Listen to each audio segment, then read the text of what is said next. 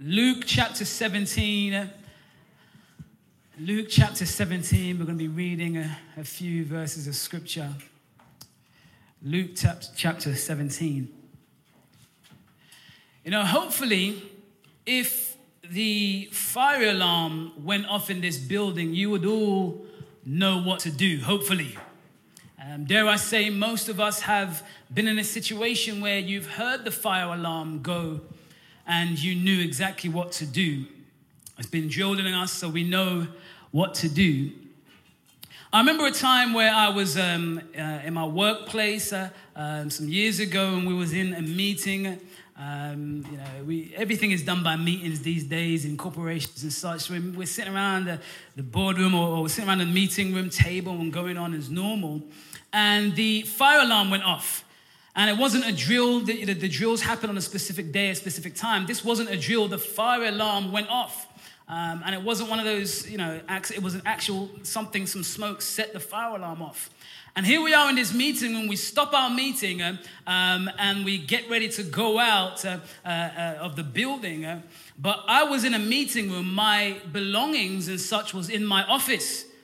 So as everyone is going out and so on, uh, I'm trying to slip back into my office to get my stuff.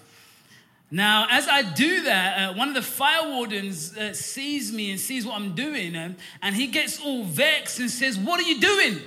I'm like, What do you mean, what am I doing? I'm getting my stuff.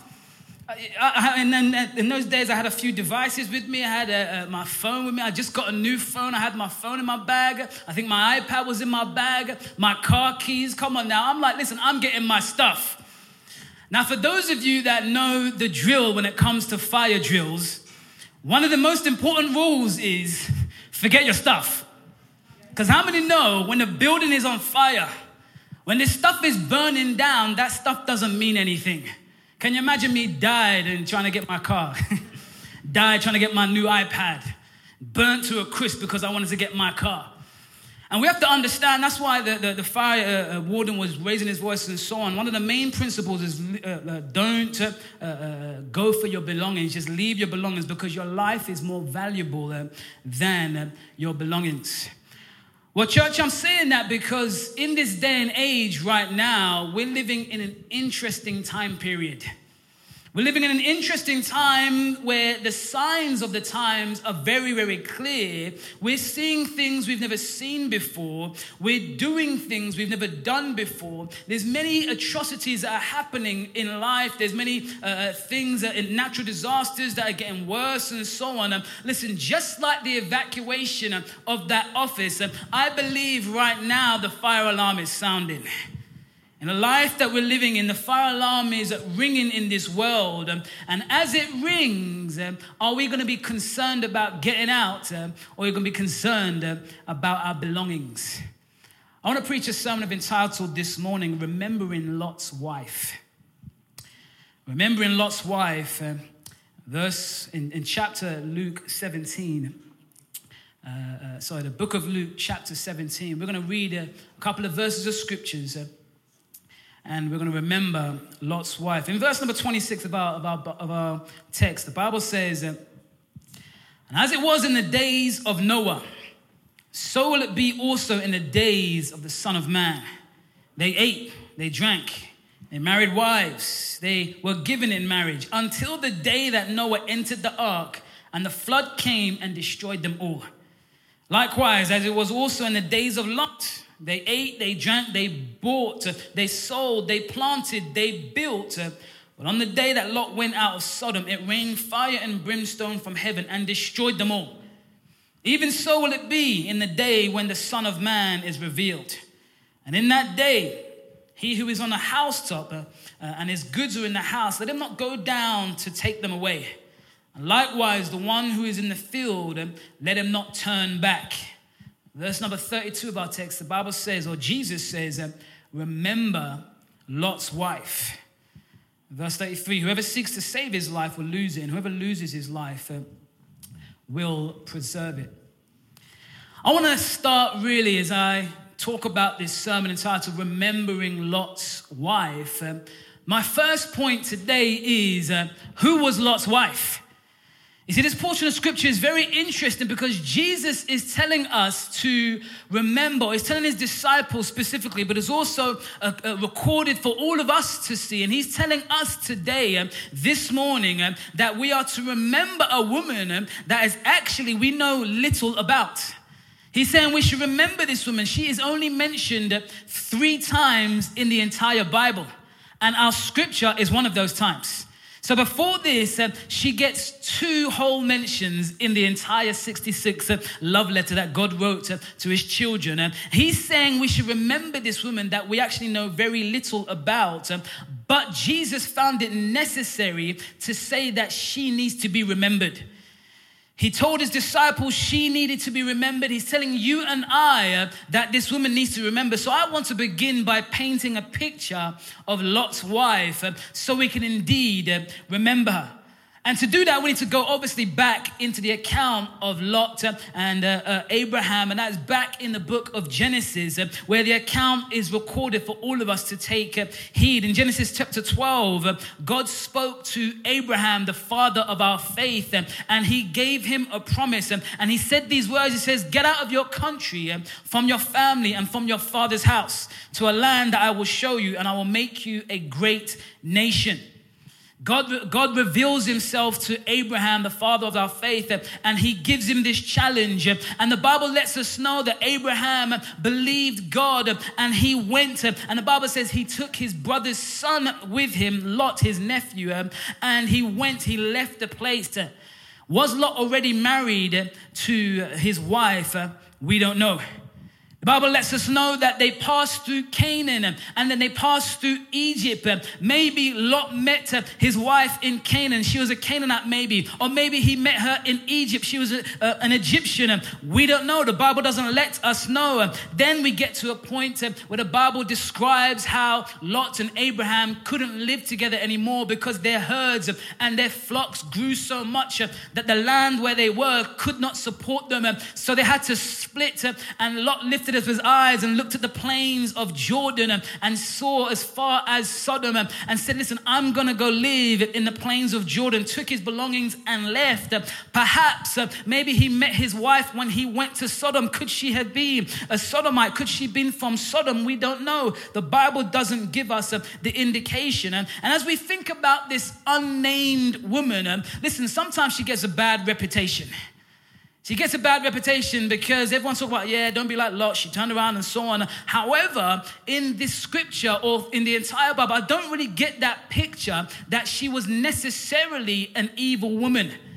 Listen, you can mention some names and you just, your, your spine starts to shiver. I could mention Jezebel to you. And you know, listen, that woman wasn't one you wanted to pattern yourself after. That woman was wicked. She was controlling. She was evil. And she uh, was just a generation. She wanted to kill the prophets uh, of God. She was wicked. Delilah is another one. Seductress, manipulative. manipulative. Listen, nobody names their daughters uh, after these women except I remember one person. And everything is happening. The, the, the, the, lady's pregnant. Oh, praise God. And she has a child. And oh, praise God. How, you know, you ask no questions of how much did she weigh? You know, all this kind of stuff. Did you have a home birth? Did you have a water birth? All these wonderful questions you ask. And then you ask the question, well, what's her name? She said, Delilah. I was like, oh. Wait, wait. I was like, um, are you, are you sure? She said, yeah, Delilah. I was like, do you, do you know who Delilah was and what she did and what she stood for? Do you, do you know? And she's like, Yep, her name is Delilah. I was like, Hey, praise God, I think. right? But we don't get that from Lot's wife. I don't really pick that up from Lot's wife. She's not necessarily a, a, a, um, an, an evil woman. We don't really get that picture from her. And I'm saying that because she could have easily been just like a normal person. And I'm saying that because Jesus is saying we should remember Lot's wife because he's saying that that could easily be you. She's not so far fetched. She said, Oh, remember Jezebel. Hey, I'll never be like Jezebel. I'll never be. No, Lot's wife was just a normal woman. And all the men, I'm talking to you too. Listen, she was a normal person. So Jesus is saying, Remember this person because it can easily be like you reminds me of when James said, Listen, Elijah was a man of a nature like ours. And he prayed and something happened, and he, he prayed again and something else happened. Listen, he's saying, and these people had natures like us. Could it be that Jesus is saying, Remember Lot's wife, because the capability for her to do what she did, you have the same capability. The nature that she had runs through each of us as well. I was, I believe Jesus is saying that because he wants you to identify with Lot's wife. Remember what you are capable of. Remember what you are capable of doing. Remember this woman because she's, she has a nature that's just like ours. So this is why we should remember Lot's wife. This is who she was. Uh, she was married uh, to Lot, uh, Abraham's uh, uh, niece-in-law. So we know who she is now, or we know a little bit about her. The Bible gives us indication. So what did she do? What did Lot's wife uh, do? In our text, it says in verse number 31, it says, In that day, he who was on the housetop and his goods are in his house, let him not come down to take them away. And likewise, the one who is left in a field, let him not turn back. And then Jesus says, Remember Lot's wife. Now we know this story. When I spent, when I told you the title of the story, you probably understood what I'm saying or where I'm going with this. But if we go back into the account of Genesis, we know that God had prepared judgment for a city that was involved in all sorts of perversion, perverse acts, and so on. And God's wrath had enough. How many know that the wrath of God is not going to last with nonsense forever? Can you say amen in this place? There's gonna come a time where the wrath of God is gonna tip over, and this was it for this city, Sodom and Gomorrah, the wrath of God came down on this city. It was prepared, and they had a man of God, Abraham, who was interceding for that city. And more specifically, he was interceding for his nephew and his family. And God, in his grace and his mercy, I thank God for his amazing grace and his mercy. He always gives us another chance, always gives us. The only reason, Jesus, I say this quite a lot, the only reason Jesus has not come back yet is because of his grace. There's more people that need to get saved. There's more people that need to stop messing around. If it's you, please fix your life up so Jesus can come back and we can go home. Amen. But there's more people. It's the grace of God. So his amazing grace, his mercy, they sent warning. We know the angels came to this city and warned Lot and his family so much that they had to protect them to the point where he said, listen, you need to leave this city and you need to go. And they was lingering, the Bible says. They were just taking their sweet, merry time. When these angels said, listen, this place is about to burn. It's like, okay, let me just pick this up. Like me when the, the, the fire alarm to go get my car keys or get my my iPad to the point where they had to take them by the hand and lead them out the city. And they was going, and we find in our text, or we find in the account, Genesis chapter 19, verse number 26, familiar portion of scripture. It says, But his wife, didn't even give her a name, but his wife looked back behind him, and she became a pillar of salt. And sometimes we read that and think, oh, that's, that's far fetched. That's, yeah, that is what it is. Uh, um, now, I don't know if this is true, uh, but I've got a picture. This is actually in Jordan facing the Dead Sea. Uh, um, and people, there's actually signposted, it says Lot's wife. It's right there. You can see that where you can go to that place today. now, I don't know if that is actually Lot's wife or that was actually Lot's wife. I mean, uh, you know, whatever. But what it is, it gives us an indication, gives us a picture to remember that this woman turned back and the reason Jesus said, remembers Lot's wife, is because he had an indictment against the woman. The fact that in the middle of salvation, the fact that uh, when uh, God's mercy and God's grace uh, wanted to take her out of the trouble she found herself in, he wanted to lift her up to another level. He wanted to free her from bondage, free her from salvation, give her something new to look forward to in the middle of that as she's going going to destiny, she looked back at her old life. And that's the indictment that Jesus had against her. And dare I say, that's the indictment that Jesus still has amongst believers today. He's taken you somewhere, He's moving you somewhere. You are progressing, but some people are looking back. And there are problems with looking back. There's problems with looking back. I want to look at a few problems. One of the problems is you, there is a loss of direction. You know, one of the things I've done, I've done many things in my life, but one of the things I've done, my wife calls me crazy for it, is that I got my motorcycle license. I haven't bought a motorcycle, and I probably won't because my wife would probably leave. But anyway, and I love my wife. I don't want it to go nowhere. Amen. But I got my motorcycle license. Amen. It was fun. It was great. It was exhilarating. But I remember one of the things, because it, it's quite hard to turn a motorcycle. I don't know if it, it's quite hard to turn in a short space of time. It's quite hard to do that. And I was having trouble just doing a full circle, like doing a U-turn, for example. Like if I had to try and turn in the road and do a U-turn, it's quite hard to do that. For those who've never tried, for those that have tried, you know what I'm saying. But the instructor told me something. He said, "Listen, the secret to this is all you've got to do is turn your face, and the bike will follow you." In other words, he said that where your face is, that's where you're going to end up going.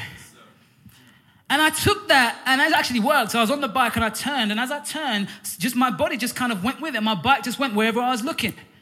And I thought about that when I was reading this scripture. The reason why it's such a problem saying don't look back because where you are facing, you're going to end up going. Come on, so when the salvation of the Lord came to this woman and said, You're coming out of this place, that place is not for you. The bondage you have, the trouble you find yourself in, you're coming out of that place. The minute you start to look back, your body will start to turn. You'll start to head back to that place. You'll start to do the things you used to do. You'll start to say the things you used to say. You start to hang around with the people you used to hang around with. And all of a sudden, you find yourself back in the city you should be saved out of. When you move your, or when you change, or when you look back, there is a loss of direction. We should be progressing in all that Jesus has for us, uh, but people are looking back. And there's people, you need to leave back there. Can you say amen in this place? There's people in your life that are back there, and so you need to leave, leave, leave that alone. Don't be looking back. You need to go forward. There's places you used to be, there's situations you used to find yourself in. You need to look forward. Don't be looking back because the moment you look back at this place, you're halfway to going back. God calls us to go forward. There was a loss of direction. The next thing is there was a loss of focus. In 1954, there was a man by the name of Roger Bannister. He was an athlete um, and, and, he became the first man in the world to run a mile in under four minutes. Now, if you think about that, you just to put that into perspective, a normal track, just a normal uh, um, uh, athletics track, is 400 meters. So the mile is um, uh, uh, four laps of that track. And he ran four laps of that track in under four minutes. I'm trying to, I'm trying to paint the picture. That's, that's crazy. Can you say amen in this place? Listen, that is, if you've ever run a track, you know, listen, four minutes, he ran it under four minutes. It was, it was never been done before. They actually said this was impossible. This can't be done. And he broke it. He ran it, I think it was three minutes and 59 sec- 59.4 seconds. So just under four minutes. He was a hero, 1954. He was the first one to do it. It's amazing. Uh, problem is his uh, record only lasted a month. There was a man uh, by the name of John Landy who came uh, and, and beat that record uh, and ran it in 3 minutes 57 uh, just a month after. So after that, the rivalry began. He's like, there, there, was a problem, there was a fight. It's like, I'm the best, no, I'm the best. And the rivalry began and it, you know, it kind of built up until they had a race later that same year together. And this one, John Landy, that beat the record up, uh, you know, he was favorite to win because he beat it with so with, with quite a large margin. And he was favorite to win. And as they're running this mile up, he was out in front. The, the, the gun goes, he's out in front, and he led the race the whole uh, four laps or, or, or, three and a half laps. Um, and as he came to the last lap, uh, everyone was left behind him, but it's just this guy, Roger Bannister, the first person to break the record, was behind him. And as John Landy is running, he's doing his stride. He's looking to win the race. He's got a good stride. He's got a focus. What happened is he had something in him that just wanted to look back. And any of you athletes in the building, when you're running, the worst thing you can do is look back. That's the worst thing you can do. But he's running, he's running, and he could, there was an urge, he says, as he writes his book, there's an urge. He just wanted to know where his opponent was. And as he was running, he thought, I just have to look. I just, and the moment he turned back, uh, Roger Bannister passed him on the right. Can you imagine? Run your race, bro. If I was his coach, bro, run your race. Why are you looking back? The head, the finish line is in front of you. It's not behind you. That's the past. You've got something to achieve. You've got destiny in front of you, and you're busy looking back. And the moment he looked back, he was overtaken in his right. It was so bad, they actually made a bronze statue of the both of them. And he's looking like that, and the other guy's running past him. So every time he walks past this stadium, he looks at this statue and he sees himself like this. Destiny was lost. The race was lost. Not because he wasn't fit, not because he wasn't good enough, because he looked back. Because when you look back, your focus is lost. The things you're pushing forward for, you can't see it anymore because you're looking at something else. You're scared about something. You're fearful of something. You're thinking, what if this person, forget the other people. We all have a race to run. Can you say amen in this place? We should be focused and saying, I'm going to push forward and go and do what God has called me to do. But sometimes we have this urge that wants to look back. Oh, if only I could get back. Or what's happening to that person? Listen, that person, my ex, what's my ex doing nowadays? Nobody forget that, okay? Come on. The X reason. Come on now. Look at Luke chapter 9, verse number 62. No one, this is Jesus, no one having put his hand to the plow and looking back is fit for the kingdom of God. That's a powerful statement. Jesus is saying, if you're going to be in this kingdom, I need you to be focused. If you're gonna have what I've called you to have, you're gonna do what I've called you to do, I need you to be focused. There's something I want you to do. I have a destiny for you, and I need you to be focused. Jesus said, Anyone that begins this journey but then looks back, listen, yeah, this, this kingdom ain't for you.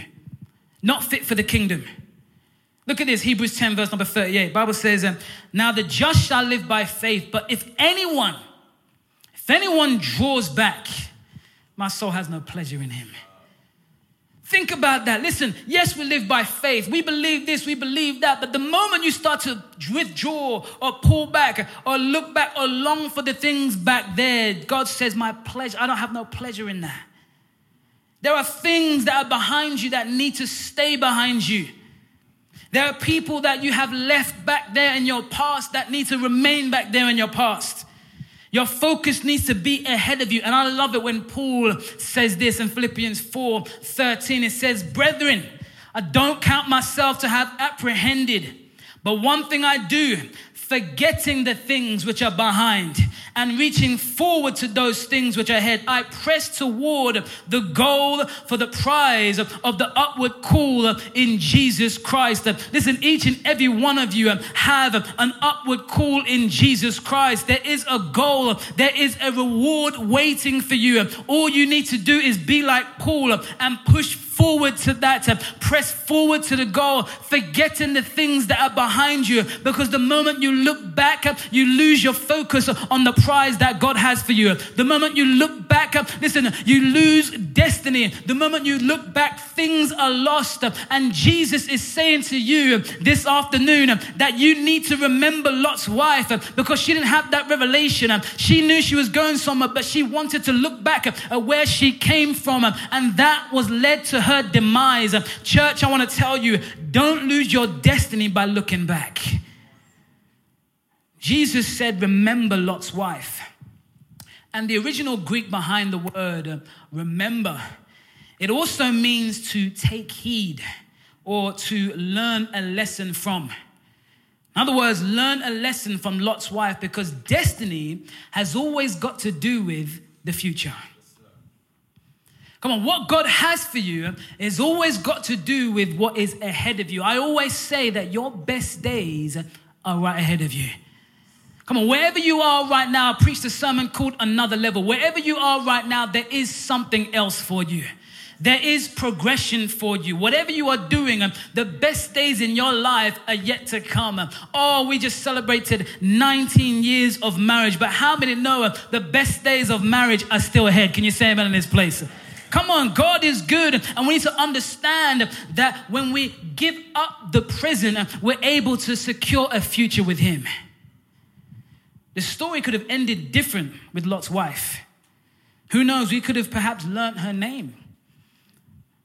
But because she looked back, she lost destiny. And now we've got is some statue in Jordan overlooking the, the, the, the, the Dead Sea. That's what we've got. And a signpost that said, oh, yeah, Lot's wife, right there. Can you imagine? What I want to point out about Lot's wife is that the first place she turned was not in her physical body, the first place she turned was in her heart. Mm. Some of you may be looking forward right now you're looking at me, amen. You're all smiling, all looking good. but in your heart, you've turned back. First place she turned was in her heart. And as I say that, I'm reminded of what Jesus said. He said that where your treasure is, your heart's going to be in the same place. Now, again, I don't want to kind of paint her this evil woman. You've got to think, paint the picture. Think about this woman. Listen, my wife, God bless her, she's a homemaker. She wants to, she loves, that she loves just making a house a home. I love it. I love it because I can go not just to a physical building, I can go to a home. But I say that to say that, that she puts a lot of blood, sweat, and tears in that home she's she's she's built a lot of things there. And I, I remembered, you know, when she when we answered the call to preach the gospel and come to Hull, I, I was okay because I've moved around. I was born in London, moved to Derby, now moved to Hull. Derby was her only place she's ever lived. And for me to say, listen, we're leaving that, let's go. It's not that easy just to say, okay, gone, I'm gone. That she spent her whole life in this place. Think of Lot's wife. She had children. She had those children were married there. Maybe if she was born in Sodom, she had family there. How many know maybe she spent a lot of time making that house nice and lovely? She got that rug just where she wanted it. Come on, she got the picture of the family just in the hallways you enter in. Maybe she had a, a dance class she used to go to every weekend. Come on, maybe she had friends she used to visit in that place. And when God is saying, Listen, I want you to come, something was there. And she starts to say, I just want to realize. And what you got to understand, what she did, what many of us do, is we tie ourselves down to this world. Listen, we spend a lot of time doing worldly things. I'm not so super spiritual that I say I don't do anything worldly, nothing at all. I don't work a job. I don't do that. I am just I'm just there, me and Jesus. No, no, no. We spend a lot of time doing some world. If we if we admit it, we spend a lot of time doing some worldly things. I don't mean carnal things like sinful things. I mean worldly things, as in like you know you know saving up to buy for a house. Listen, that's worldly. How many know when you die and you go to heaven, that house is not going to go with you? That's worldly. We spend a lot of time amassing things and going places, uh, connecting. That, that's worldly. So as we do that, there can be a temptation to have a connection, a stronger than is needed connection to the things of the world, to the point of that. And I want to remind us that, that although we are here, how many know we are foreigners in this world? We are sojourners in this world, the Bible says. And the Bible says, He who loves the world is at enmity with God. The love of the Father is not in him. If we love the world, it's okay to have these things. But listen, when the fire alarm is going, you need to understand I need to drop these things because there is a higher calling and a higher purpose. There are many things that we need to drop that have this hold, that have this grip on us. And we need to understand, listen, God has called us to something beautiful, something more desirable. We need to understand this in life preservation. That's the last point I want to look at life preservation. Well, where's the application here? We're going back to the fire alarm or the fire evacuation. Why did I go and get my stuff? The reason was because I wasn't willing to let them go. Are there things in this world that you're just not willing to let go? Are there things in this world that have so tied you down that you're not willing to do the will of God? Are there things in this world that has kept you and or will keep you from doing what God has called you to do.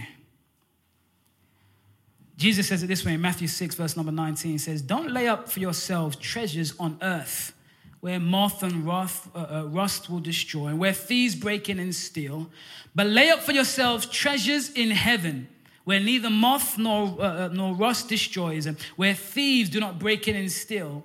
For where your treasure is, there your heart is also. You know, some of us are living this life as if this is all there is. Some people are living your life as if there's nothing else after this, there's nothing else greater than this. And as I was thinking about this sermon, I'm reminded of uh, Sister Kedma's testimony. Amen. God bless you. Um, uh, it's, uh, it was a blessing. And for those of you that didn't hear Sister Kedma's testimony um, and, uh, and Stu, they've been fighting for years.